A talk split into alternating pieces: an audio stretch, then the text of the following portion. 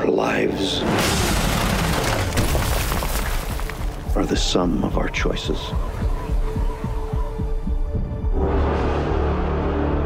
And we cannot escape the past. Ethan, this mission of yours is gonna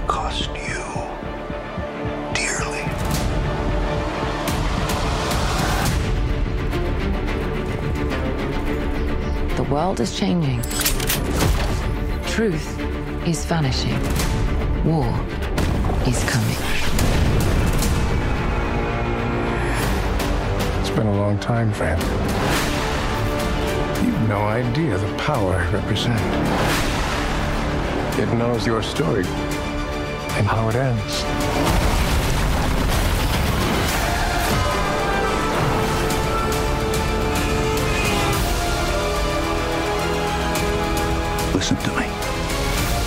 World's coming after you. His fate is written. Shall we write yours too? If anything happens to them, there's no place that I won't go to kill you. That is written.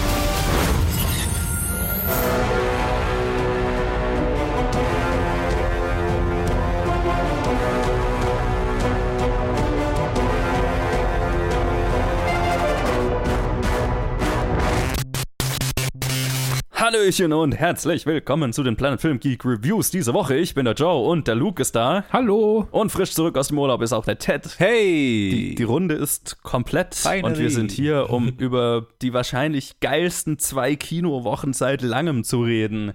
Weil wir haben genau drei Reviews heute. Das sind die drei großen Filme der letzten zwei Wochen, weil niemand ist dazu gekommen, irgendwas anderes anzugucken. Ich wollte eigentlich noch Day Clone Tyrone auf Netflix gucken, aber das habe ich nicht mehr gepackt. Ich meine, ich habe irgendwelches Reality-TV auf Netflix geguckt, geguckt, aber es ist fraglich, wie relevant das für hier ist. Das, das, ich würde jetzt mal sagen, wenn, wenn du es sehr gerne reviewen möchtest, möchte ich dich davon nicht abhalten, aber I don't. gut. Äh, und zwar äh, habe ich drei Filme gesehen, die anderen beiden jeweils nur den letzten. Deswegen fange ich jetzt an mit äh, zwei Einzelreviews. Und das erste ist zum Mission Impossible Dead Reckoning Part 1 unter der Regie von Christopher McQuarrie, der auch schon die letzten zwei Mission Impossible gemacht hatte und Jack Reacher, äh, davor hauptsächlich als Drehbuchautor gearbeitet hat. Und es spielt ein gigantischer All-Star-Cast mit von Tom Cruise, Haley Atwell, Ving Rhames, Simon Peck, Rebecca Ferguson, Vanessa Kirby, äh, Esai Morales, Pom Clementiev, ja, genau, die ist dabei und äh, ganz, ganz viele mehr. Und der Film, also das Mission Impossible Franchise, ich, ich habe schon oft gesagt, ich bin ein ziemlicher Fan des Mission Impossible Franchises, aber wer sich damit nicht so befasst hat, bisher, also so bis Christopher McQuarrie im Prinzip übernommen hat, waren das eigentlich mehr oder weniger einzelne abgeschlossene Geschichten. Also so gerade 1, 2 und 3 sind sehr, sehr unterschiedliche Filme tonal wie stilistisch und haben quasi nichts miteinander zu tun, außer manche Charaktere. Ist die Frage, sind irgendwelche Charaktere, die sich wiederholen? Ich glaube so äh, Simon Peck und Wing. Wann hat er denn sein Team? Ja, das ist auch im dritten kommt das erst Ah, dazu, okay. glaube ich. Also ich habe sie alle nochmal angeguckt, außer den zweiten, weil. äh. Ähm, ich werde den auch noch irgendwann angucken, aber huh, den habe ich nicht gut in Erinnerung. Nee, aber ich glaube so tatsächlich, die ersten wiederkehrenden Charaktere werden im dritten eingeführt und erst mit fünf, ab fünf sind es jetzt so mehr oder weniger eine durchgängige Handlung, wo wirklich vor allem halt Rebecca Fergusons Charakter Ilsa Faust seit diesem Film immer wieder eine Rolle spielt und mit ihrem Will They, Won't They, mit Tom Cruise, mit Ethan Hunt einfach eine spannende, wiederkehrende Figur ist so. Und auch storytechnisch zieht sich das durch. Ne? Der Villain des äh, fünften ist auch noch im sechsten, im letzten relevant und äh, hier jetzt nicht mehr. Hier ist was Neues. Ja, und hier in diesem Film trifft das Team um Ethan Hunt. Also sie sind, das Lustige ist, sie sind von vornherein auf sich allein gestellt, weil in jedem Film ist es ja irgendwann geht Tom Cruise Rogue und so äh, macht seinen eigenen Scheiß und in diesem Film ist es so, er ist von Anfang an Rogue. Und wird, wird von seiner eigenen Regierung gejagt und äh, sie sind alle hinter, äh, wie alle Mission Impossible Filme ist es eine riesige MacGuffin-Jagd, aber sie sind hinter einem Schlüssel her, der etwas aufschließen kann, was mit einer künstlichen Intelligenz zu tun hat, die sentient geworden ist und weltweit in allen Sicherheitsnetzwerken, Social Media und so weiter sich festgesetzt hat und das fand ich ganz geil, äh, nichts getan hat bisher. Also sich nur eingenistet hat und so Mhm. quasi sagt, ich, ich bin da und ihr könnt nichts dagegen tun.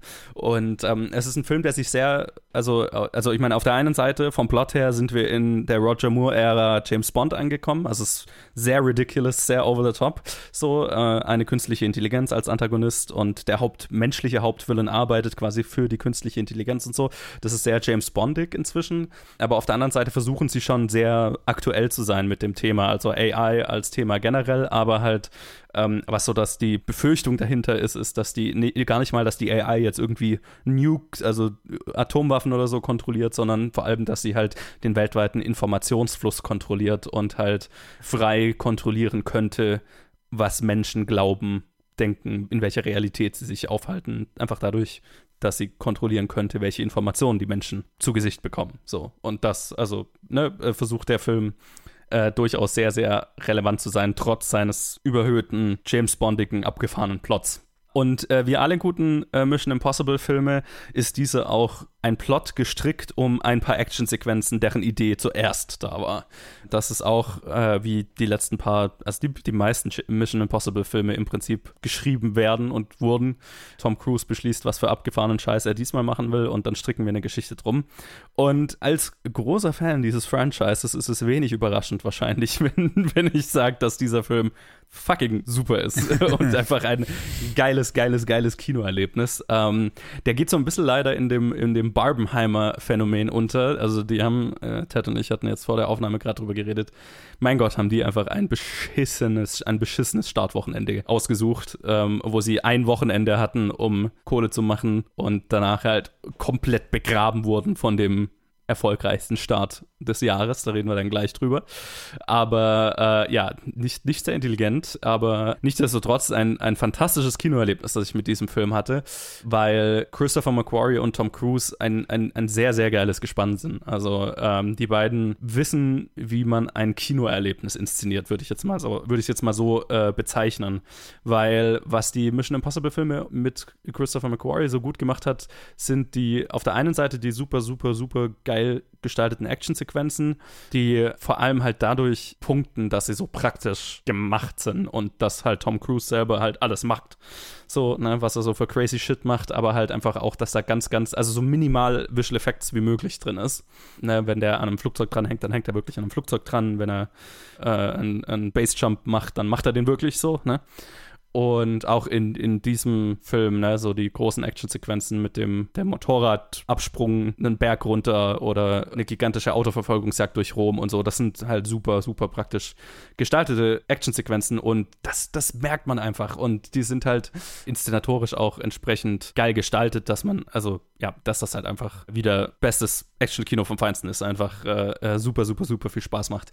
Und was mir an der Zusammenarbeit zwischen den beiden halt auch gefällt, oder was mir an den Mission Impossible-Filmen generell gefällt, ist, dass sie sich ernst genug nehmen, also dass sie, dass sie sich ernst nehmen, so, ne, storytechnisch. Auch wenn wir jetzt hier James Bond-Level an Durchgeknalltheit oder halt an, an überhöhtem Plot im Prinzip erreicht haben, der Film selber nimmt das absolut ernst und der überraschend viel vorhandene Humor in diesem Film, also es ist definitiv der lustigste Mission Impossible Film mit Abstand, richtet sich komplett eher nach Situationskomik und nicht nach Meta-Humor. So, also wir machen hier eigentlich nie ein, wir kommentieren jetzt irgendwie den Plot und nur das ist jetzt aber gerade passiert, crazy so, sondern was dieser Film hier teilweise hinlegt, ist Charakterhumor. Also wir haben ein paar sehr, sehr coole neue Charaktere. Ganz vorne dabei Haley Atwell, die wahrscheinlich der Star des Films ist, würde ich sagen, also für mich jetzt, die einfach eine super, super spaßige neue Hauptfigur verkörpert, die halt ein sehr humorvollen Umgang mit Tom Cruise hatte, ein sehr humorvolles Hin und Her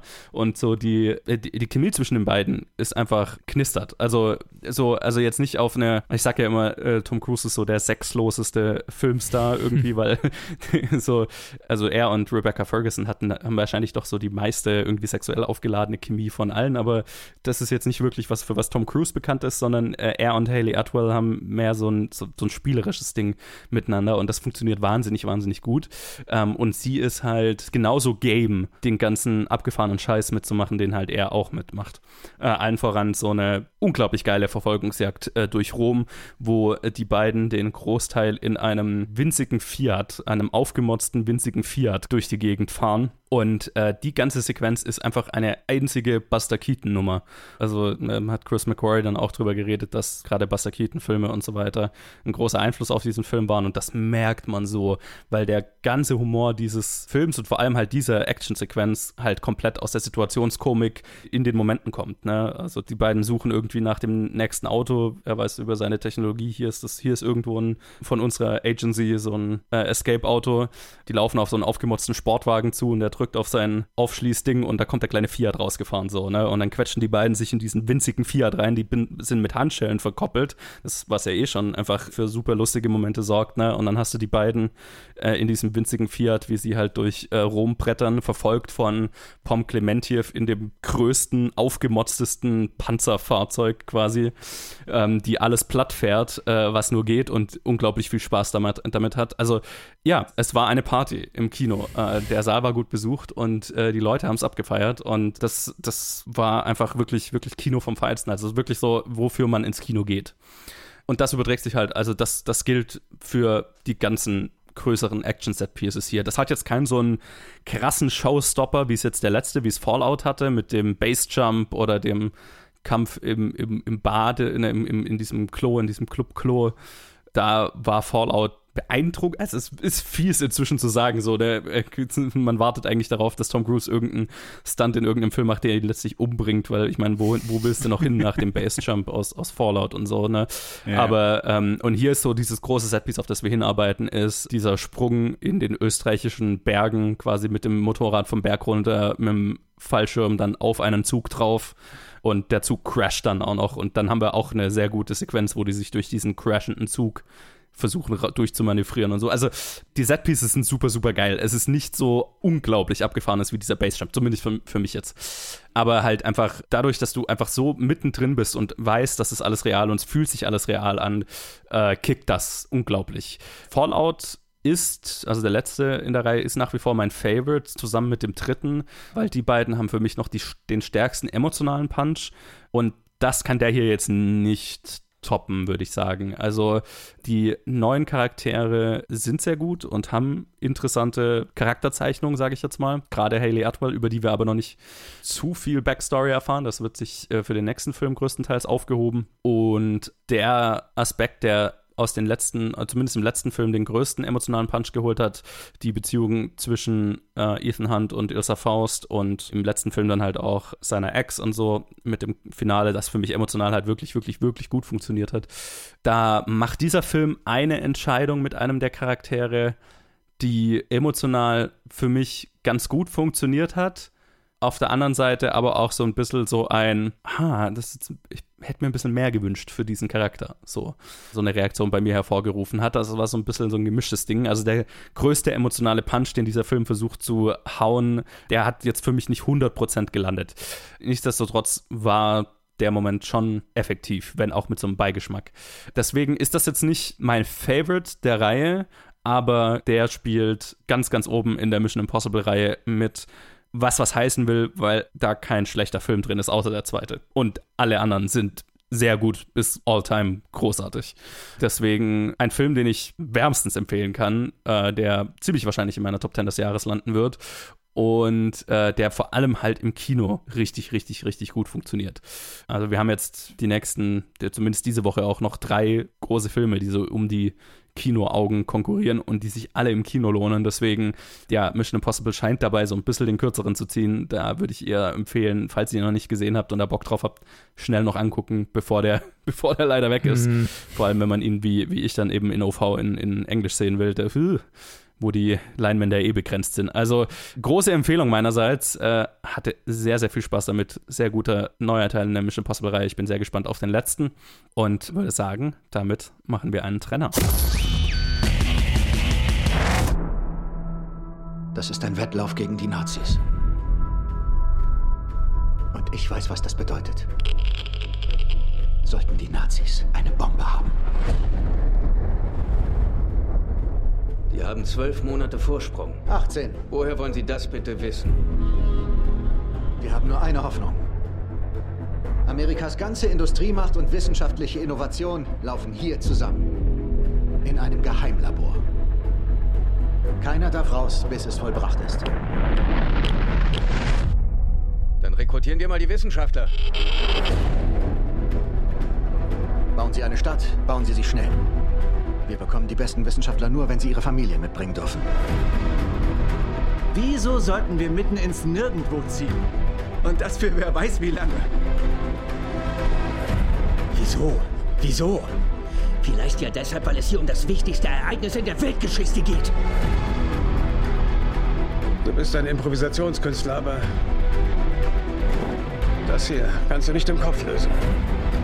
Heißt das, es besteht das Risiko, dass wir auf den Knopf drücken und die ganze Welt vernichten? Dieses Risiko liegt bei nahezu null. Nahezu null? Was erwarten Sie von der bloßen Theorie? Null. Wäre schön. Jo, und den ersten Teil von Barbenheimer werde ich auch alleine besprechen. Äh, Da hast du ihn als erstes oder als zweites gesehen? Ich habe ihn als zweites gesehen. Ah, okay. Also dann quasi falsch. Also ich habe ich hab das Barbenheimer Double Feature gemacht und ich habe es in der Barbenheimer Reihenfolge gemacht, also zuerst Barbie und dann Oppenheimer. Aber wir haben alle Barbie gesehen, deswegen reviewen wir den natürlich als letztes, also mache ich jetzt das Oppenheimer. Ähm, Oppenheimer ist der neue Film von Christopher Nolan. Äh, Zu dem muss ich wahrscheinlich nicht viel sagen, weil wir 500 seiner Filme schon in der Top 52 äh, besprochen haben.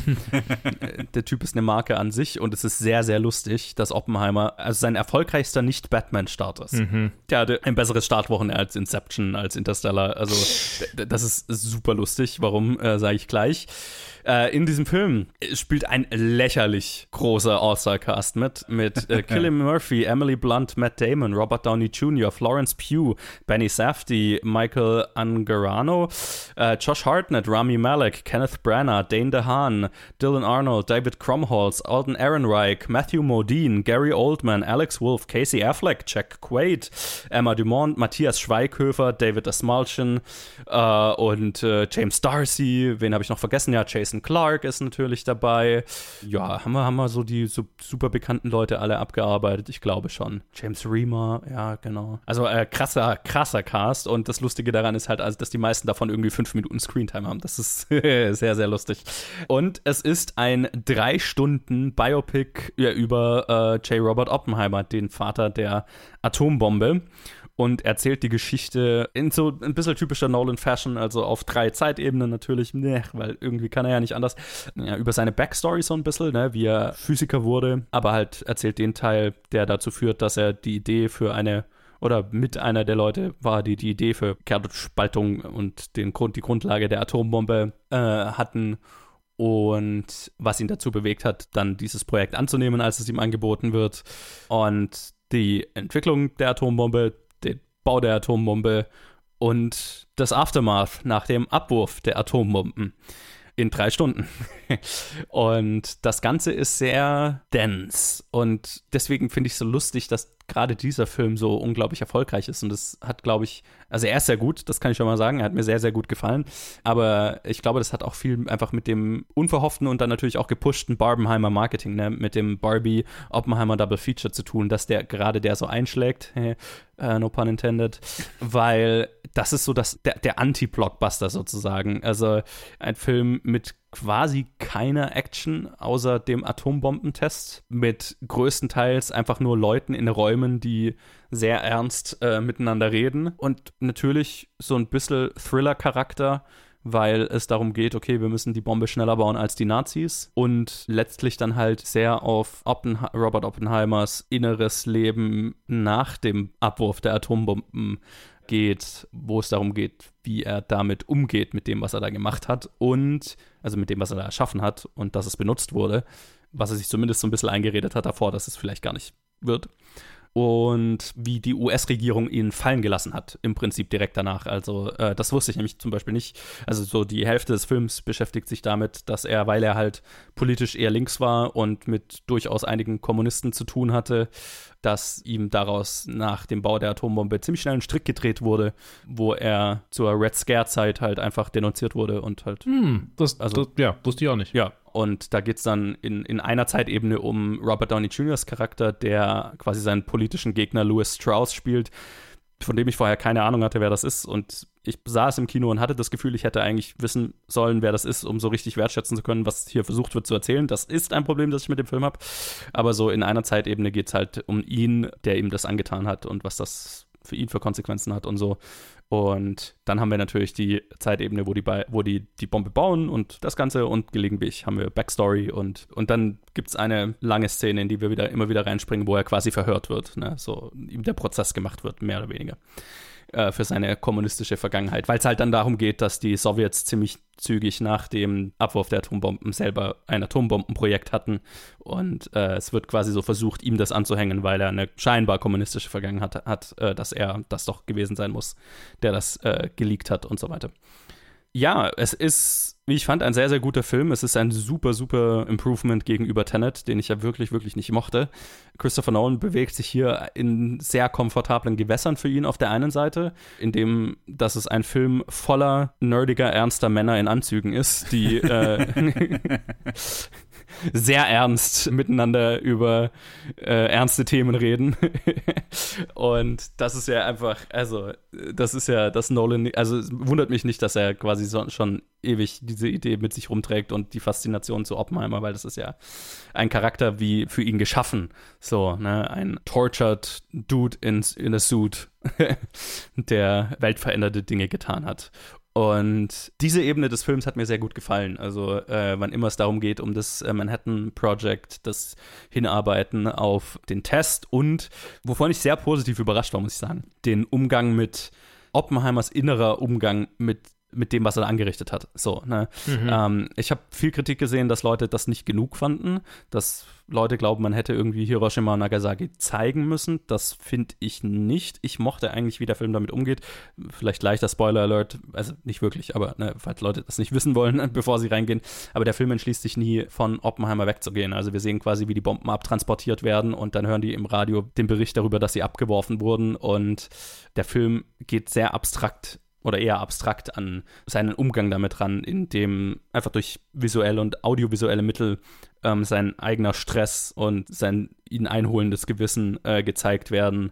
Visionen, die er hat von Leuten, denen das Gesicht abschmilzt oder verkohlte Leichen, in die er reintritt und so. Es ist ja, wobei, ich wollte jetzt sagen, überraschend abstrakt für einen Nolan-Film, aber das stimmt ja eigentlich nicht. Also er hat ja schon immer mal so eine abstrakte Ebene, wie auch in Interstellar, das ganze, der ganze dritte Akt im Prinzip. Also gar nicht mal so ungewöhnlich für einen Nolan-Film, aber ich fand es äh, überraschend introspektiv für einen Nolan-Film, so, mhm. weil er äh, weil ich schon finde, und das ist, wo, wo dieser Film jetzt eben dann nicht 100% gezündet hat auf, äh, für mich, wie halt alle neuen Filme. Er ist halt ein super kühler Regisseur. Es ist es findet sehr viel einfach in schnellen Dialogen statt, in Expositionsdialogen. Und ähm, wie bei den meisten Nolan-Charakteren hatte ich hier nicht das Gefühl, dass ich ihm jetzt super emotional nahe gekommen bin oder den irgendeinem Charakter in diesem Film super emotional nahe gekommen bin, außer vielleicht noch Emily Blunt. Aber, also ich meine, das ist ein Film, in dem quasi keine Frauen existieren und die, die existieren, sind sehr minimal. Aber mei, das ist halt auch einfach die, die Welt, in der das Manhattan Project stattgefunden hat, logischerweise. Ähm, das jetzt möchte ich dem Film gar nicht ankreiden. Aber Emily Blunts Charakter Charakter hat noch vielleicht so die größte emotionale Verbindung für mich gehabt und Oppenheimers eigene interne Verfassung ist sehr viel mehr externalisiert durch diese abstrakten Elemente. So, falls das Sinn macht. Ne? Und das hat mir gut gefallen, aber so die so richtig nahe gekommen bin ich da jetzt niemandem. Und dann muss ich sagen, dass die ganze Robert Downey Jr. Ebene und die dadurch vorhandene Rahmenhandlung ne, mit dieser Kommunismus-Anfeindung, Denunzierung, Red Scare-Geschichte und vor allem Robert Downey Jr.'s Charakter, der eine eigene Geschichte hat, in der Oppenheimer dann gar nicht mehr aktiv ein Teil ist. Während ich verstehe, worauf der Film damit raus will, ne, da, dass es mehr darum geht, dass Oppenheimer damit zu kämpfen hat, was er da für Welt potenziell weltzerstörerische Dinge erschaffen hat, geht es bei Robert Downey Jr. mehr darum, ja, aber die Leute, die denn die Entscheidungen treffen darüber, wie das eingesetzt wird, sind halt einfach nur getrieben von Gier, Pettiness und so weiter. Ne? Also das ist halt Politik wie politischer Alltag, obwohl es der Umgang mit hunderttausenden Menschenleben ist sozusagen. Und ich verstehe, dass der Film das gegenüberstellen will. Äh, ich mir hat so der richtige große Punch dafür am Ende gefehlt. So, ne, mhm. dass das jetzt am Ende den die These des Films irgendwie, dass die den Punch hat, das, das Recht zu rechtfertigen, dass wir ein gutes, keine Ahnung, Drittel dieser drei Stunden mit dieser Rahmenhandlung beschäft uns beschäftigen. Damit bin ich nicht so 100% warm geworden. Ich habe Bock, den Film nochmal zu sehen, einfach nur um zu gucken, jetzt wo ich weiß, was die Herangehensweise des Films ist an die Geschichte und welche Geschichte, welchen Teil der Geschichte der Film wirklich erzählen will, weil es Manhattan, die, der Trinity-Test ist die, nach der Hälfte des Films. Und da habe ich gedacht, ah ja, sind wir schon Richtung Ende. Ah, nee, es ist noch anderthalb Stunden. ähm, jetzt, wo ich weiß, worauf der Film raus will, wäre es eigentlich ganz interessant zu wissen, wie er jetzt auf mich wirkt. Äh, das habe ich nicht geschafft, weil drei Stunden. Aber nichtsdestotrotz ein sehr, sehr guter Film, wie ich fand. Ein absolut lohnenswerter Kinobesuch in einem Wochenende, wo es eigentlich kaum einen schlechten Film im Kino. Also gibt natürlich auch andere Filme im Kino, aber so von den großen drei Filmen, du kannst eigentlich nichts falsch machen. Und damit würde ich sagen, spielen wir einen Trenner und kommen zu dem dritten sehr, sehr guten Film diese Woche. Immer, das ist eine ungewöhnliche Review-Episode. Die Studiofilme Hounds äh, einfach äh, out of the park diese Woche. Mhm. Good shit, good shit. Breaks. Some things have been happening that might be related. When my world shakes. Cold shower. Ooh. Falling off my roof. Ah! And my heels are on the ground. Flat feet!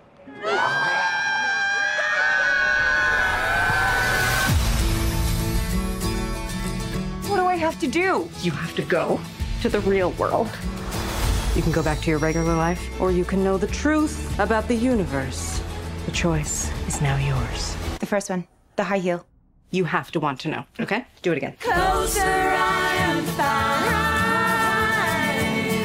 Closer, I am fine. I'm coming with you. Okay.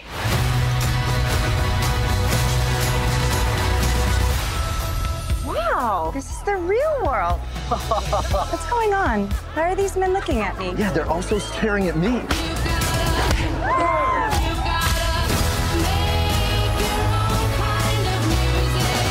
Barbie in the real world. That's impossible. If this got out, this could mean extremely weird things for our world. This would be catastrophic! We haven't played with Barbie since we were like five years old. Oh. No one rests until this doll is back in a box.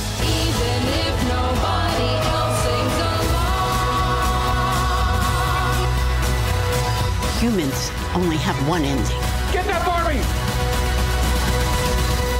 Ideas live forever. Barbie ist der neue Film von Greta Gerwig und äh, wahrscheinlich über die letzten Monate auch äh, in aller Munde, weil, wie ich heute gelesen habe, er irgendwie so unglaublich viel, also was ist unglaublich viel, vielleicht, ich beschäftige mich zu wenig mit solchen Budgets, aber 150 Millionen hatte er scheinbar als Marketingbudget. Es klingt für mich sehr viel. Ja, das ist normal, ja. Es sind, okay, das ist normal. Gut. Es sind auf jeden Fall äh, viele, äh, viele Schlagzeilen schon irgendwie gemacht worden, bevor er überhaupt irgendwie in die Kinos kam, bevor so richtig, so, sogar bevor irgendwie ein Datum Veröffent der Veröffentlichung festgelegt wurde. Viel Buzz um diesen Film, was nicht zuletzt auch an den Stars liegt. Es spielen nämlich mit Margot Robbie, Ryan Gosling, Issa Rae, Kate McKinnon, Alexandra Shipp, Emma Mackey, Harry Neff, Sharon Rooney, wen kann ich noch erwähnen? Simu Liu spielt mit, Dua Lipa spielt mit, spielen viele Leute mit. John Cena hat eine kleine Rolle. Und der Film handelt von Barbie, der, äh, der Puppe. Aber diese Puppe lebt in einer parallelen Welt und existiert quasi als, als, als ähm, in ihren verschiedenen Ausprägungen und jede Ausprägung hat eine Schauspielerin, die sie verkörpert und äh, eine davon ist eben Stereotypical Barbie, gespielt von Margot Robbie, die nach einem Intro, in dem wir so die Barbie-Welt kennenlernen, kurzer, kurzer Disclaimer, ich habe tatsächlich vermutlich die ersten 15 Minuten verpasst wegen fucking Popcorn-Schlange, weil das Kino ähm, äh, einfach es nicht gebacken gekriegt hat und ich mit einer Gruppe da war. Egal.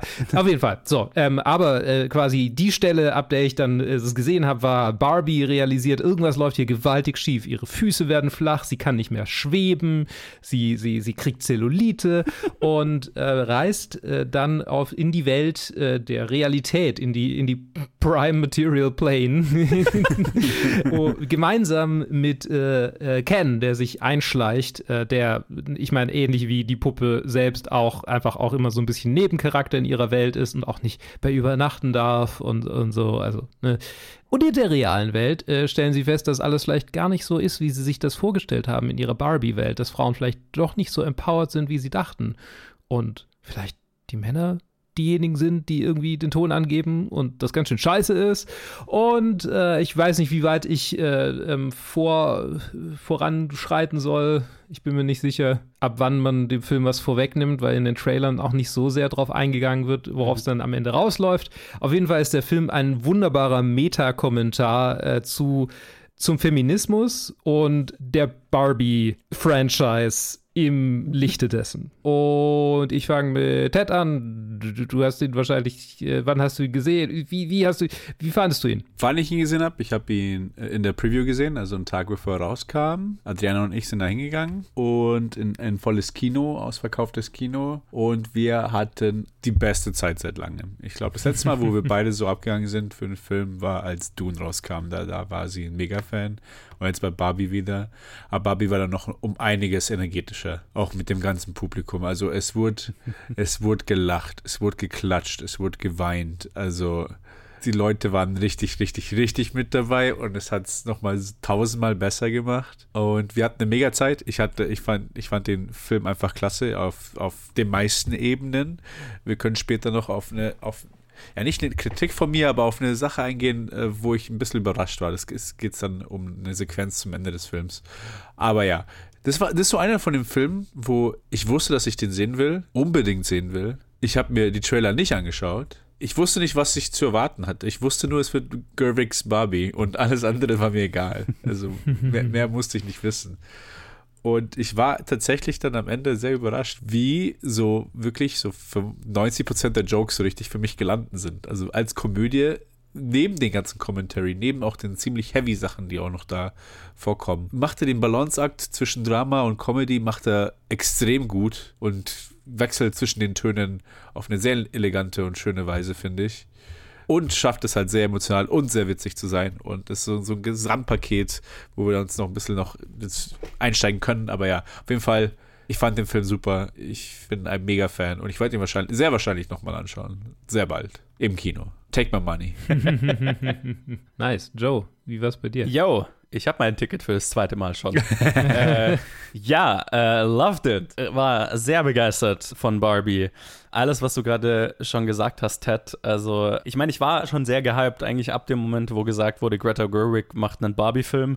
Aber war ja immer noch so die Frage, okay, ich meine, kann ja trotzdem einfach nur so ein Product-Film sein, ne? Mit, mit irgendeinem leicht subversiven Unterton oder whatever, so, ne? Ähm, Wäre ja auch möglich gewesen. Aber ich war schon sehr gespannt darauf, aber nochmal mehr positiv überrascht, wie sehr ich den Film gefeiert habe und wie sehr, also das Kino war ausverkauft, es war eine einzige Party, Leute waren im Pink da und ja, das war einfach ein, ein geiles, geiles Kinoerlebnis. Und das liegt halt in, in, also in großen Teilen natürlich an dem Drehbuch, das äh, Greta Gerwig zusammen mit Noah Baumbach geschrieben hat die beiden als, als Writer gespannt hinter diesem Film äh, haben ganze Arbeit geleistet, wie ich finde.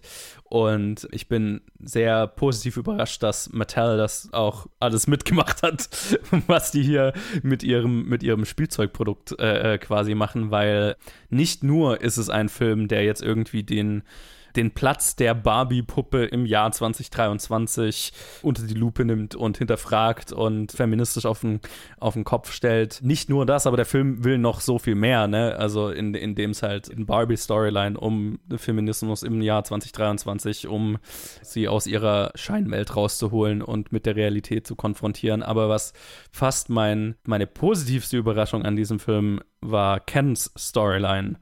Und was für eine interessante, emotional ehrliche und thematisch gut aufgeladene Storyline für ihn auch gefunden wird, so, ne?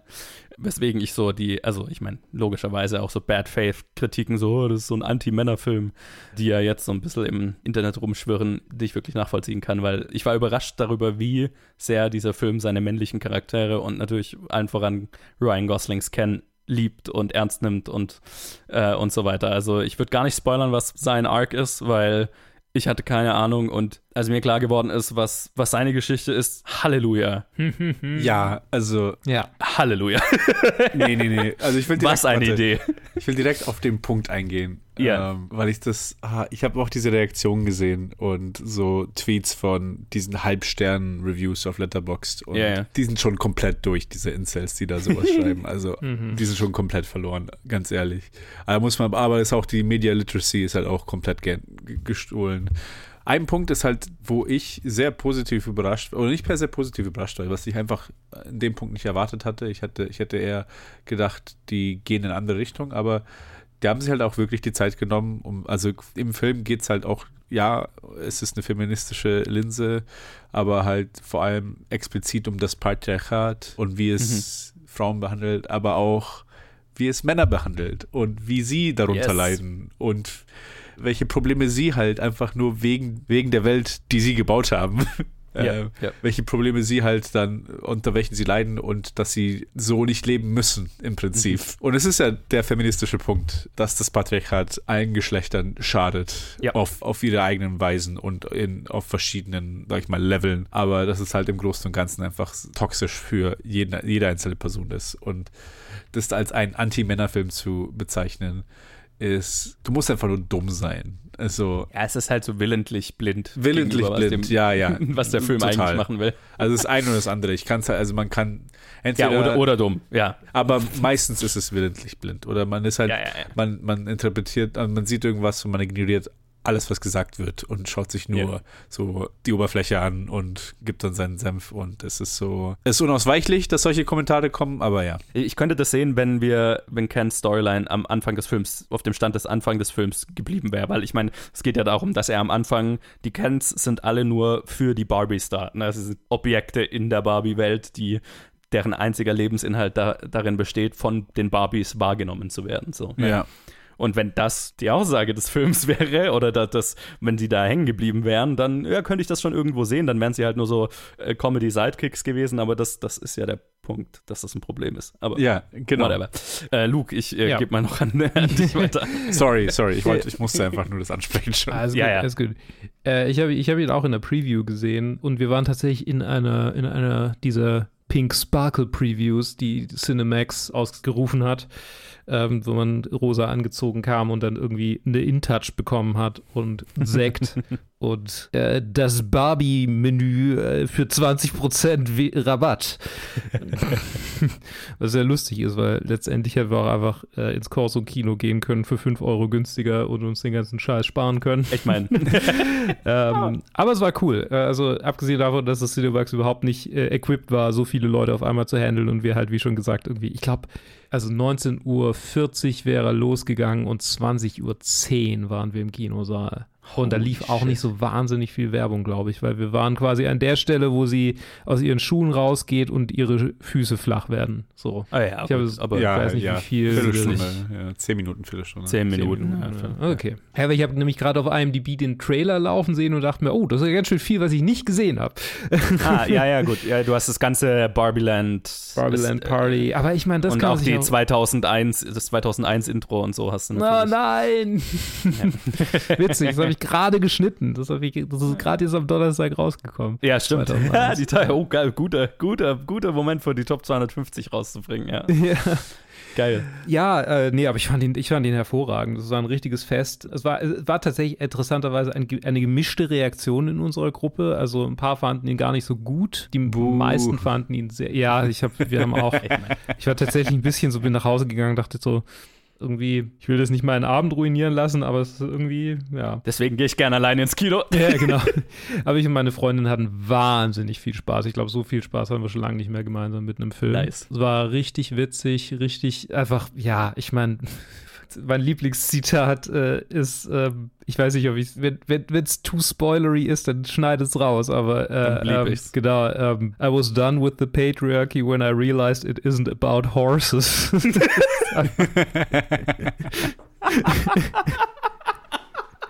Der ganze Horse-Unterton ist sehr, sehr lustig. Ja, das ist einfach so. Und, und das ist halt so ein Ding. Also ich, ich habe bei meiner Theatergruppe, äh, gab es so ein paar Leute, die jetzt irgendwie gesagt haben, boah, wollen wir uns den Barbie-Film angucken? Und ein paar haben reagiert so, hä, ist das nicht ein Kinder... Also Leute, die sich halt nicht so sehr mit Filmen beschäftigen. Ja. So, ist das nicht ein Kinderfilm? Ich denke, das ist quasi das also Lebt ihr unter ja, Stein? es ist so ein bisschen SpongeBob der der Kinofilme, die auf einer IP basieren, die für Kinder ausgerichtet ist. So, also Ja. Ja, ich glaube, du kannst da mit einem Film, mit einem Kind reingehen und das kann auch Spaß haben. 100 Prozent. Aber es hat halt eine so viel krassere Metaebene und als Erwachsener hast du mindestens genauso, wenn nicht sogar mehr Spaß mit dem Film. Also Ich habe irgend so ein, so ein Meme gesehen, so, ich weiß gar nicht mehr, was das Bild war, aber so, äh, Moms when they go to the Barbie movie with their daughters and realize it's for them or it's about them. Irgendwie so. Genau, ja, ja, das, das habe ich, auch- hab ich auch gesehen. Es ist einfach so richtig, ah, ja, es ist einfach, einfach ein super profundes Erlebnis gewesen. also tatsächlich, also so ein profundes Erlebnis, also so ein, so ein Erlebnis mit einem Film hatte ich wirklich schon, schon eine Weile nicht mehr im Kino. Einfach, einfach weil er, weil er so viel so, so richtig macht und erzählt. Und ja, Greta Gerwig, she did it again. Ich glaube, ich habe noch kein einziges Mal, und ich habe, glaube ich, die meisten ihrer Filme im Kino gesehen tatsächlich. Ich habe Warte mal, Frances Ha war sie da auch Regisseurin oder hat sie dann nur mit Nein, nein, nein, sie hat drei Filme gemacht. Lady Bird, Little Women und den. Ah ja, okay, also dann habe ich, dann habe ich alle Filme gesehen im Kino, wo sie Regie, Regie gemacht hat. Lady Bird habe ich im Kino gesehen, Little Women und den. Und bei allen drei war ich sehr, sehr froh, am Ende irgendwie ihn gesehen zu haben. Also ich hoffe inständig, dass der phänomenale finanzielle Erfolg, den dieser Film gerade verzeichnet, dafür sorgt, dass Greta Gerwig alles machen kann, was sie tun will. Ich bin mir ziemlich sicher, dass das die Konsequenz sein wird, aber wir, wir reden nachher noch über den finanziellen Erfolg, würde ich sagen. Weil, Halleluja! Äh, aber, aber zuvor würde ich gerne noch über den Film weiterreden, weil was ich halt, was ich so krass an dem Film war, ist, wie er halt so einen pop-feministischen Ansatz nimmt, äh, würde ich jetzt mal sagen. Halt einfach so dieses Mhm. Produkt, diese Puppe, dieses Plastikding und mit so einem Skalpell so einen Rundumschlag durch die gesamte se- gesellschaftliche Struktur zu sezieren in zwei Stunden halt äh, macht, ne? Also und, und das so smart und so durchdacht und mit so viel Witz und Spielspaß daran auch gleichzeitig noch. Also es ist jetzt nicht so, und ich meine, die Kritik habe ich auch an dem Film gesehen, ja, aber es liefert ja jetzt gar keine Antworten auf Feminismus, auf, auf die Gesellschaftskritik und so. Ja, no shit, das, das ist ein Unterhaltungsfilm. Der, das ist keine, keine philosophische Abhandlung. Ich weiß jetzt nicht, was manche Leute da immer von, von Filmen erwarten. Äh, nee, das ist ein Film, der mit dem Skalpell das Ganze seziert und dann pink und quietschbunt und äh, äh, over the top inszeniert und, und dir auf ein Tablett äh, serviert und sagt, so, und jetzt äh, mach was draus. Und das fand ich so positiv überraschend dabei. Also wie gut Mhm. die Analyse ist. Ne? Also es ist ja äh, nicht nur einfach ein Patriarchy Bad und da stoppt der Film nicht, ne? sondern der geht sehr, sehr viel tiefer und hat ja so, auch noch so einen ganzen existenzialistischen Unterton, der, der den ich noch gar nicht angesprochen, den wir noch gar nicht angesprochen Mhm. haben, ne? mit wo es darum geht, um ums Älterwerden. Also ich meine, der, der ganze Film startet deswegen, weil, ähm, na, spoiler ich nicht. Ja. Nee, spoiler ich Ja. nicht. Aber die ganze Handlung wird im Prinzip wegen einer, also wegen dem Thema des Elternwerdens, des über Tod und Sterblichkeit Nachdenkens in irgend erst losgetreten. Also so viel kann ich, glaube ich, sagen. Und essentielle Elemente in Barbies Storyline sind die Beschäftigung mit Vergänglichkeit, mit, ja, mit Tod. Es ist eigentlich keine Storyline, die so diesen super intersectional feminist Unterton hat oder äh, sehr viel overter damit umgeht. Und Barbies Storyline ist auf der einen Seite halt auch sehr feministisch aufgeladen, aber auf der anderen Seite auch sehr existenzialistisch, ne? Auch mit bestimmten Personen, die sie trifft im Verlauf des Films, die sie am Ende wieder trifft, was sehr, sehr emotional war. Und also mehrere Elemente, mehrere Momente in diesem Film haben mich zum, zum Heulen gebracht durch diese, durch, durch diesen existenzialistischen Touch. Mhm. Es ist schwer, darum, drum rumzureden, ohne, ohne, aber also ich meine, eine Sache kann man ansprechen, weil es im Trailer ist, ne? sie trifft so eine ältere Frau auf so einer Parkbank und das ist eine super kurze Szene, Mhm. die das Studio rausschneiden wollte wohl auch, weil sie halt Ja, ja, das habe ich auch gehört. auf den ersten Blick jetzt also kein in, also keinen Plotgrund hat da zu sein. Aber ich bin sehr froh, dass Greta Gerwig dafür gekämpft hat, die drin zu behalten, weil es irgendwie das Herz des Films und so, so ein bisschen die verkörpert die These, die der Film über dieses existenzialistische Thema Vergänglichkeit und so weiter zu sagen hat. Ne? Und d- das plus das feministische Sezieren unserer Gesellschaftsstruktur und woher toxische Männlichkeit kommt und äh, woher das kommt, dass sich das bei Männern oft in Gewalt ausschlägt, so, ne? Und was, der, was der Grund dafür ist. Und all das macht dieser Film in zwei Stunden quietschbunten, knalligen Popcorn-Kino. Also, das ist schon, das ist schon ziemlich krass, finde ich. Also da, da kann ich gar nicht anders als einfach meinen Hut vorziehen. Punkt. ja, total. Ja, ja kann, ich, kann ich komplett unterschreiben. Ich war extrem beeindruckt davon. Auch mit dem Hinblick von, also ich, ja, wir haben gerade gesagt, so, ja, für Kinder und für, für Erwachsene.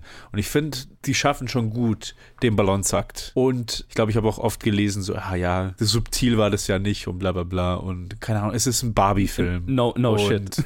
und ist ganz offensichtlich auch für irgendwie Personen jedes Alters so gerichtet. Und da, da wirst du nicht irgendwie John Dillman, keine Ahnung, irgendwie, was ja. erwartet ihr? Nicht, nicht alles mhm. muss John Dillman sein. Es, es geht ja darum, wie, ist, was will der, wie will der Film das Thema aufbereiten und ist es erfolgreich darin? Und Halleluja ist er erfolgreich One, darin, ja, in seinem Ansatz, würde ich sagen. 100 Prozent. Der hat so viel, so viel zu zeigen und so viel zu sagen, indem es halt einfach so quasi, wie du gesagt hast, so mit dem Skapell so durch die Gesellschaft geht. Und dann natürlich gibt es keine Antwort, weil wir auch keine Antwort haben, beziehungsweise weil die Antwort, die wir haben, die Welt nicht akzeptiert. Naja, und weil es ja auch ein Thema ist, das alle Lebensbereiche beeinflusst und du kleine Antworten in allen, an allen Punkten finden musst, die es betrifft. Es gibt ja keine übergeordnete Antwort. Das ist ja Schwachsinn, das auch ja, ja, total, zu total. glauben. So, ne? Jedes Mal, wenn irgendwie so eine dumme Kritik kommt, weil ich kann ich schon sehen, wenn, wenn der Film, wenn man die Verbindung nicht findet, quasi, wenn, ja. wenn der Humor vielleicht für dich nicht wirkt, wenn man sagt,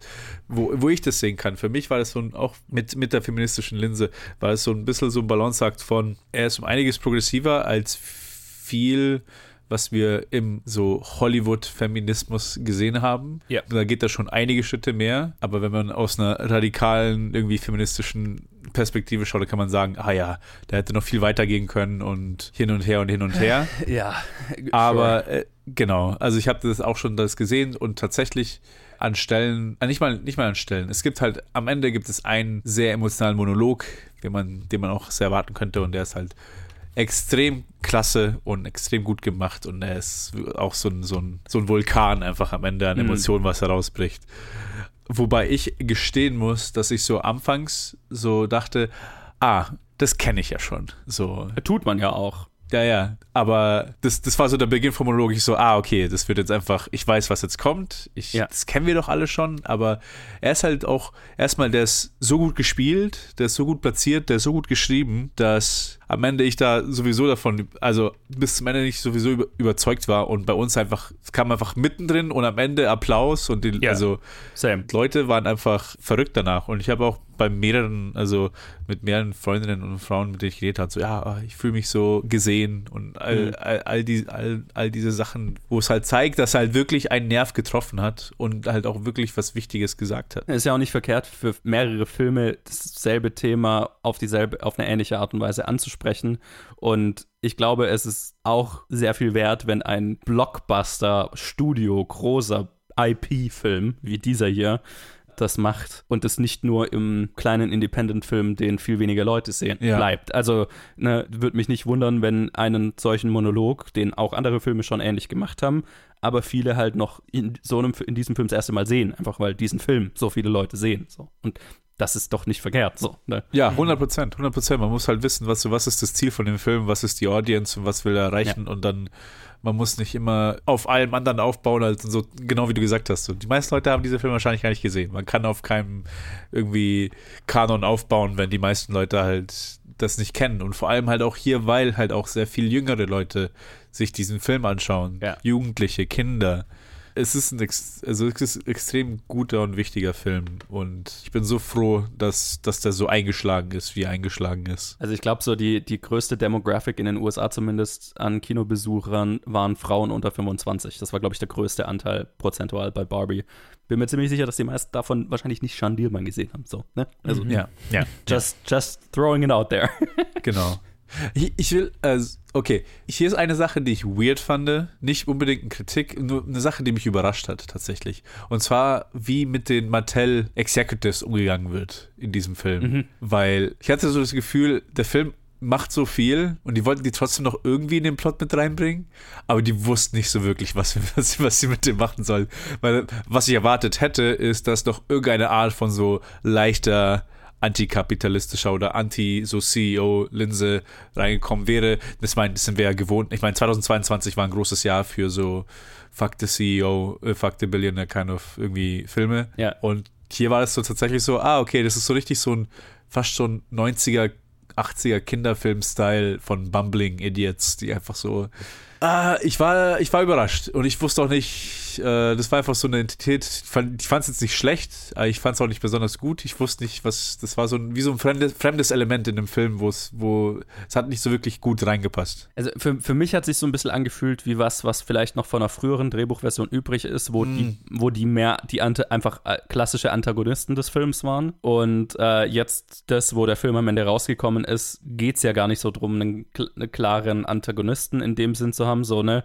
Also das wäre dann so Lego-Movie Business, ja, Lord, ja. Lord Business-mäßig als, als der Antagonist sozusagen. Und ja, es fühlte sich so ein bisschen an wie so ein Überbleibsel und ich stimme dir zu, dass ab einem bestimmten Punkt führt das nirgendwo mehr so wirklich hin und dann kommen die immer mal noch vor und ich finde sie sehr lustig, muss ich sagen.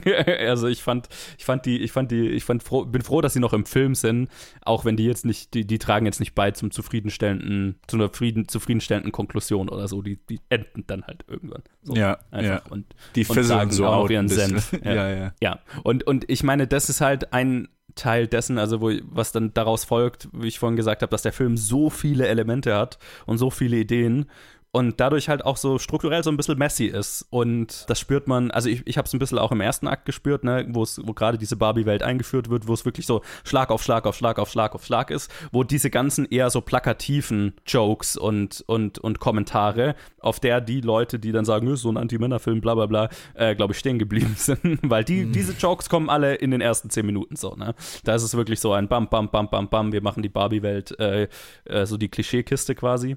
Und dann halt auch äh, unter anderem mit diesen Executives, was dann so ein bisschen ausfisselt. Ja. Oder auch das, wie heißt das Mutter-Tochter-Gespann, auf das sie treffen, America Ferrara und Ariana Greenblatt, die dann, die sind ab einem bestimmten Punkt auch nur dabei. Und kriegen dann schon so eine Auflösung, aber die sind auch nicht ja. mehr der Fokus. So, ne? Ja. Und du hast, hast du halt viele Elemente, die halt, einfach weil der Film so voll ist und trotzdem, äh, was ich positiv finde, ja, unter zwei, also ne, ist ja unter zwei Stunden noch geblieben, sein Drive nicht verliert, hast du halt so einzelne Elemente, die halt so ein bisschen, ja, nicht, nicht ganz rund sind. Ja. Was mich aber nur mäßig gestört hat, ehrlich gesagt. Also, ich habe es gemerkt und klar, ein bisschen unrund, aber ich sag's ja immer, ich, ich mag einen Messi, ich, mir ist ein Film lieber, der ein bisschen messy ist, aber super kreative Ideen und coole Kommentare und bla bla bla hat, als einer, der super rund ist, aber dadurch keine Ecken, Kanten und halt zu glatt geschliffen ist. Also der Film ja, ist nicht glatt ja. geschliffen, aber das stört mich jetzt weniger, als es andere offensichtlich stört. Ja, nee, total. Da, da stimme ich komplett zu. Die Frage ist, Joe, Du hast ja vorhin schon gesagt, dass äh, Mission Impossible für dich ein Container, Contender für die Top 10 ist. Wie sieht das bei uns allen jetzt für Barbie aus? Weil ich würde sagen, bisher ja, für mich. Easy ja. peasy, ja. Easy. Easy. Also ich habe die beiden sind quasi direkt nebeneinander in meiner bisherigen Top 10 und ich schiebe die ganze Zeit den einen vor den anderen. also, fällt mir schwer zu entscheiden, wen ich, äh, wen ich davon besser, besser finde, aber würde mich wundern, wenn die aus der Top 10 rausfallen würden bis Ende des Jahres. da muss bin. schon, da muss schon, da müssen halt zehn Meisterwerke rauskommen. zehn Banger, Banger, Banger. So ziemlich. Eine Sache, die ich jetzt bewusst nicht angesprochen hatte, weil ich jetzt auch nicht ja. zu viel in dem Film Barbie drauf fokussieren wollte, ist, ich habe noch nicht über Ken geredet, über Ryan Gosling, einfach nur über ja. seine Comedy-Chops. Er war jetzt keine Revelation für mich, weil ich ihn schon, äh, ich mich schon in sein, in sein Comedy Gold bei The Nice Guys verliebt hat und seitdem yes. ihn, ich ihn mhm. feier für alles, was er irgendwie versucht, äh, in, in der Richtung Comedy zu machen. Und ich muss sagen, er ist einfach amazing. Er ist so fucking gut. Er ist einfach 110% committed ja. für diesen Film. Und ich ja. habe das Gefühl, viele, viele von den Schauspielern sind committed, aber ich glaube, er, er macht er ist irgendwie für mich doch ein bisschen rausgestochen, einfach mit, wie, wie sehr er sich da reingehängt hat, mit, bei ja. allem. Also teilweise ist er im Hintergrund und ich sehe ihn, er macht nur irgendwie ein Face und ich breche ab. Also ja. es, ist, es ist krank, wie, wie lustig ich ihn fand, für zwei Stunden durchgehend. Mhm. Ja. Fast jede Line, die er bringt, fast jede Bewegung, die er macht, der war so, ah, einfach klasse. Wollte ich nur am Ende nochmal erwähnt haben. Eine ganz große Klasse und an der Stelle auch kleiner Shoutout an Michael Sarah, der auch oh, ja, ja. Oh, sehr, sehr lustig ist, ohne zu spoilern, was, was sein Charakter mit dem Film zu tun hat. Aber und äh, ja, nein, Ryan Gosling auch ne, hat der, der Song, den er singt im Film, den höre ich seit Tagen rauf und runter, weil er so fucking gut ist. äh, und, und da an der, an der Stelle nochmal, haben wir auch noch so viel gut an dem Film, aber das muss ich auch noch ansprechen: das Production Design und das Set Design. Uh, Halle, yeah. fucking Halleluja. Und ähm, der Film ist so offensichtlich halt inspiriert von so Klassikern wie Singing in the Rain. Also, ne, wir haben ja Oh so ja, da gibt es ja eine Sequenz, hey, da bin ich, ich I gasped. Yep. Ich habe mich umgedreht, ich so, ich war so aufgeregt, ich wollte zu Adriana Singing in the Rain sagen und der, der Name ist mir nicht gekommen. Ich so, der, der Film, das Musical. ja, also der Film hat so viele äh, von, von, von so klassischem Filmemachen inspirierte Sequenzen, ne? Auch einfach, die, wie das inszeniert ist, wenn, wenn die da reisen aus, dem, aus der Barbie-Welt raus oder rein, so, ne? Also dieses mhm. sehr plastische 2 3D-ige, ne, mit den offensichtlichen Fake-Welten und so weiter. Es ist einfach so inspiriert gemacht. Und auch hier wieder, ne, die, das Commitment zu praktischem Filmemachen, zu praktischen Sets, also die haben ja das alles wirklich gebaut, so, ne. Du hast dann, klar, Visual Effects-mäßige Set-Extensions, aber diese, die Dinge, also diese Sets, die haben die gebaut. Und auch so, also ich habe auch gesehen, so die Set-Designerin oder die Production-Designerin, die haben ausgerechnet, was das Größenverhältnis der Barbie-Puppen zu deren Umgebungen ist, um das auch nachzubauen. Also, oh. weil ja, weil das ja nicht wie bei uns Menschen eins zu eins ist. Ne? Die Objekte sind ja, also die Barbie-Puppen sind zu groß im Vergleich zu den Objekten, mit denen sie ja, interagieren. Ja. Den, den Spielzeughäusern. Ne? Die, die gehen Häuser so bis an die Decke. Genau. Die gehen ja. gerade so rein in dein Haus. Ja, und das haben die wohl halt ausgerechnet, das Größenverhältnis, um dann alles ungefähr auf diesem selben Verhältnis zu bauen. Und äh, es, ist, es ist so gut. Und die Kostüme und ah, ja. It's a banger. It's a banger. Ja, legit ja. banger. Und äh, da, da würde ich jetzt eben noch kurz auf den Erfolg, den dieser Film und Oppenheimer gerade im Kino erzielt haben, das würde ich ganz kurz noch ansprechen. Die beiden haben eins der erfolgreichsten, also ne, ist jetzt auf, einmal auf das USA-Box-Office bezogen, eins der erfolgreichsten Opening Weekends aller Zeiten hatte Barbie jetzt gerade. Und auch das Double Feature ist eins der erfolgreichsten Double Features Openings aller Zeiten. Ich glaube, es gab so eine Handvoll Mal, dass zwei Filme so gleichzeitig durchgestartet sind. Ich habe irgendwie, ich irgendwie solche Tweets gesehen, ja. Ja, ja, genau. Das Interessante ist nämlich, dass die meisten, wenn du dir anschaust, oh, was sind die erfolgreichsten Doppeleinspielergebnisse, dann ist es meistens so, dass halt ein gigantisch erfolgreicher Film war und halt der zweite ist auch noch dabei. So, ne? ja. Also ein Avengers Endgame und dann ist was auch immer dagegen gestartet ist mit so 10, 20 Millionen. Aber aber dass die äh, verhältnismäßig an, nah aneinander sind. Also mit Barbie hat über 160 Millionen gemacht dieses Wochenende und Oppenheimer so 86 Millionen, was Christopher Nolans erfolgreichster Start, wie gesagt, erfolgreichster Nicht-Batman-Start ist, was durchgeknallt ist. Und äh, Barbie halt einfach ähm, weltweit 360 Millionen oder sowas, erstes Wochenende. Also, das ist halt so ein, okay. Und, und halt einfach, also ich sehe es ja hier im Zulande, sind auch für das nächste Wochenende schon die, wenn du dir die Screenings anschaust, teilweise ausgebucht schon. Ja. Und ja. in den USA noch, noch viel härter. Also, das ist halt einer, der schreit nach der Milliarde. Und äh, das ist krass. Also, wir werden halt einfach dieses Jahr, äh, also Barbie könnte der erfolgreichste Film des Jahres werden. Ist auf dem ja, besten ich, Weg dahin. Der oder wüsste, Super Mario Bros. welcher Ah, ja, okay. Also, an, äh, also er, er, sie ist Barbie ist erfolgreicher gestartet als Super Mario Bros. und Super Mario Bros. ist so aktuell der erfolgreichste Film des Jahres. Und wie, wie geil ist das denn, dass wir ein Jahr haben, in dem zwei der erfolgreichsten Filme ein existenzialistisch pop-feministischer Puppenfilm und ein drei Stunden Heady Biopic über einen Physiker sind. Wie, wie geil ist das denn bitte? die, die am selben Tag raus. Hey, Oppenheimer ja. wurde echt gerettet mit, also. Mhm wer sich das ausgedacht hat mit Barbenheimer, war das war, das war ein Geniestreich. Mhm. Also ich glaube ja, also was, was ich gehört habe, ich weiß nicht, ob das stimmt, aber so, was so der, das Gerücht ist, ist, dass Warner Brothers Barbie gegenüber Oppenheimer gesetzt hat, weil ja Oppenheimer der erste Nicht-Warner-Film ist, den Nolan macht.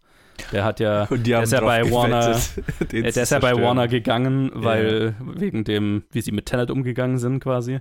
Ja. Und den hat er jetzt bei Universal gemacht und das ist so die Vermutung, dass die Barbie gegenübergesetzt haben, um quasi seinen Nicht-Warner-Film zu begraben. Und was sie gemacht haben, ist halt ein unverhofftes Marketing einen unverhofften Marketing-Geniestreich so gut zu kreieren. Ja, der funktioniert nice. halt, weil, nice. weil die beiden Filme so gegensätzlich sind, weil die einfach nichts miteinander zu tun haben, weil die weil du zwei unterschiedliche Filme in einem Tag kaum sehen könntest. Das, das, ist, das ist genau die Sache. Es, gab ja, es gibt ja auch auf Twitter-Threads, gibt's, also gibt so, äh, gibt's so Threads, wo sie drüber reden, so, ah, das gab es ja auch früher mal. Also The Dark Knight und Mamma Mia kam am selben Tag raus Ja. und so Parallelen.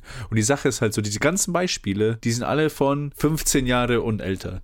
Wir sind halt Counter-Programming nicht mehr gewohnt, weil wir jetzt halt jetzt 10 Jahre MCU, Star Wars, Disney hinter uns haben. Exakt. Und das eine Mal ist so, das ist das erste Mal, dass das Movie-Event des Jahres hat nichts mit irgendwelcher, irgendeiner Franchise zu tun, ist keine Sequel, ist keine irgendwie Weiterführung von, von der MCU oder irgendein Star Wars-Projekt oder was auch immer.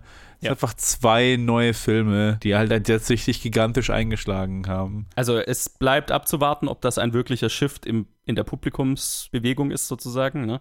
Dass wir wirklich ein, weil ich meine, ein paar der größten Flop des, Flops des Jahres sind Superheldenfilme. Ne? Also Ja. hier, The Flash ist einfach der größte Flop des Jahrzehnts bisher.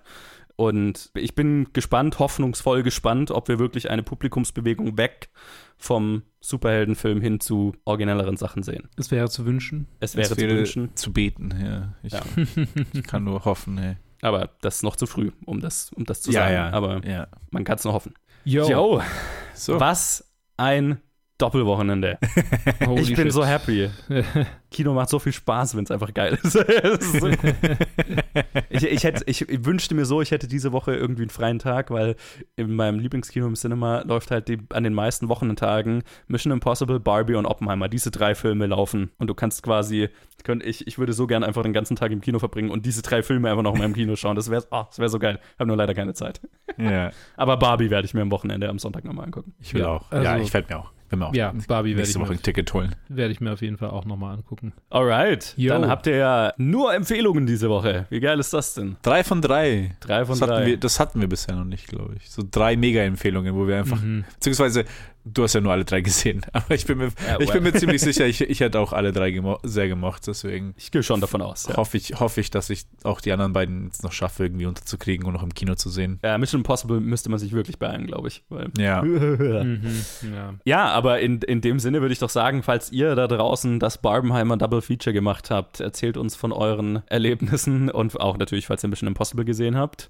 Facebook, Twitter, Instagram, planfilmgeek.gmail.com und dann hören wir uns in zwei Wochen wieder für die nächsten Reviews, wo es kommen auch andere, es kommen andere Filme raus, aber verglichen zu diesem Wochenende, hui, sind ganz schön viele einfach aus dem Weg gegangen und Yo. besser ist es wahrscheinlich. Bis dahin, macht's gut. Bis dann. Tschüss.